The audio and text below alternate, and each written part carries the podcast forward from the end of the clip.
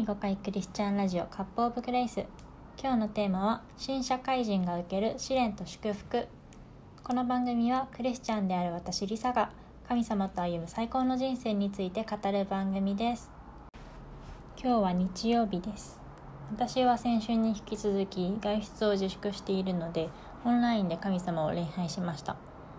このコロナ禍で人と直接会ったりみんなで集まって何かをするっていうことが難しくなっちゃってうーん不便だなと思うことや先が見えなくて心配になることはありますけど、オンライン上で誰かとつながれるってやっぱりこの時代特有の恵みだなって思います。助かってます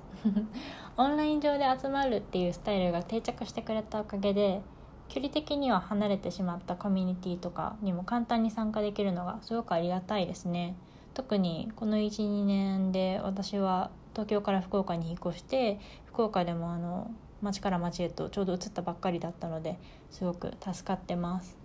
昨日もねオンラインで同世代クリスチャンと集まって交わりや神様について話す機会がありました。だいにかいのエピソードでもちらっと言ったんですけど、私は大学時代に学生連動のサークルに入ってました。でそのサークルの卒業生の会を私が卒業した年から定期的に行うようになってて、今年度はコロナの関係で直接集まるのではなくて Zoom で卒業生の会を行っています。大学生連動のサークルの オービーオージー の集まりではあるんですけど、もうみんな社会人、会社員の人もいればサービス業の人や学校の先生もいるし、献身者で神様の働きをしている人もいます。それぞれ違うところに使わされている私たちがこの世の調子に流されないように、イエス様によって新しい命を与えられたクリスチャンとしてどう生活していくのか、私たちの人生の時間っていう観点では圧倒的な大部分を占めている仕事でどのように行動するかをディスカッションしたり勉強したりしてます。今はみんなで一冊の本を読んでて、それについてディスカッションしたり、実際にそれぞれの私生活とか仕事で励まされたこと、落ち込んだこと、どうやってそれを乗り越えたかとか自由にシェアしてます。メンバーは全員にじゅうだいで、社会人いちねんめからさんねんめの人が多いかな、割合的には。まだ社会人生活とか仕事そのものに慣れてないっていう人もいるし、だんだん慣れていっても日本の組織の中で模範とされる社会人像、なんかできる人のイメージとクリスチャンとして模範になるモデル、そういうイメージにギャップがあって、それに苦しんでいる人っているんだなって、まあ、私も含めてですけど、みんな葛藤しながら頑張ってるんだなって感じて励まされました。私は働き始めてまだいちねん経ってないんだけど、最初の頃は、うん、特に辛かったな。入社前に自分が仕事をする目的を考えたことがあって、私が与えられた答えは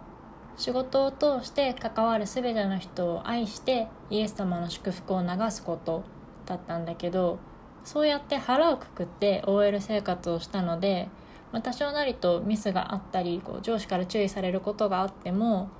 私が目の前の人を愛を持って接することができているならばそれでよしと思うようにしてました。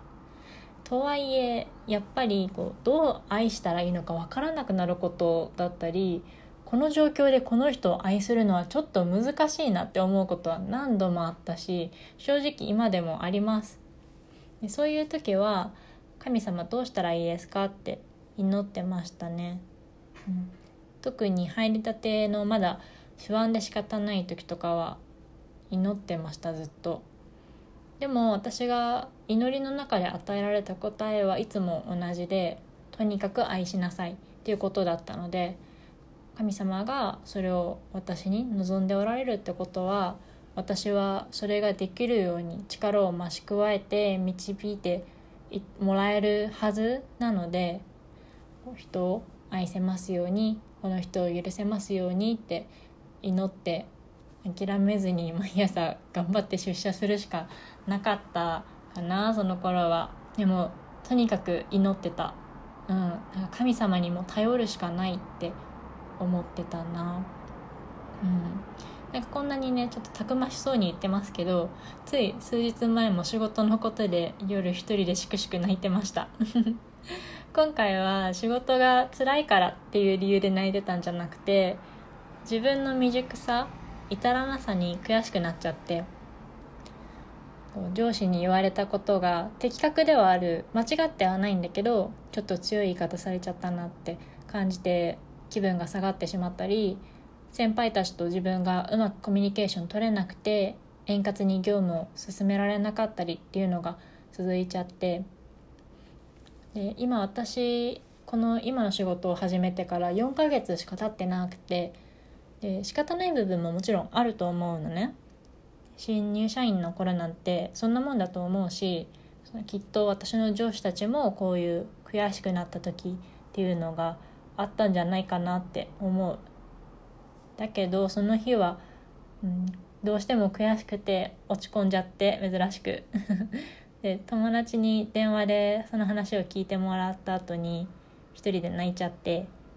でどうしても気分が晴れなくて、神様に全部事細かに何があって、それに対して自分がどう感じているのかを話してみました。その時思ったのが、私のこの苦しみってイエス様の十字架での苦しみと比べたら何ともないよなって。私は自分の今の仕事が好きなのでなおさら、ただ今回は思うようにいかなかったことが悔しくなっただけじゃない。でそれって神様の御心と何が関係あるのかなってふと気になって祈ってみたんだけど、私の未熟さと神様の偉大さは関係がないよって神様に言われた気がした、その時は。どういうことかというと、仕事はあなたのアイデンティティじゃない、私は私の計画を行おうとしている神で、あなたは私の愛する子、与えた仕事を自分なりに頑張ってるんだったらそれだけで十分だよ。私には大いなる計画があるし、それを必ず成就する。だからあなたがどれだけ失敗しようと未熟だろうと、それで私のあなたへの愛は、素晴らしさは何も変わらないって語ってくださったのかなって思ったの。仕事で感情的になってしまうことってあるけど、その仕事のパフォーマンスで私の価値は変わらないし、アクセクしてる私さえも神様は愛おしく思ってくれてる、完璧じゃないって分かってても仕事をさせてくださってるんだなって思ったら平安が与えられました。そしたら涙も止まったし、気持ちもすごく軽くなりました。励ましを送ってくださった神様に本当に感謝してます普段仕事してる時に意識を神様に向けるって難しいけど、私たちが仕えてるのは神様なんだって知ることが社会人として受け取れる祝福であって、そこに試練や葛藤はもちろんあるんだけど、私たちを成長させてくれるものなのかなって私は考えました。このポッドキャストを聞いてるみんなもおそらく学生もしくはにじゅう代社会人の人が多いと思うんだけど、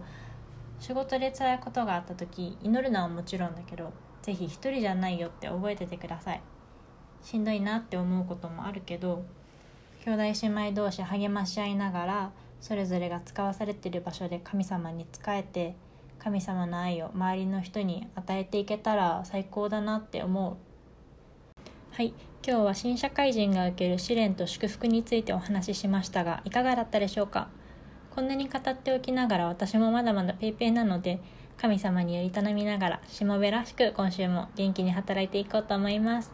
それでは皆さん、今週も神様の素晴らしい御言葉を握りしめて歩んでいきましょう。バイバーイ。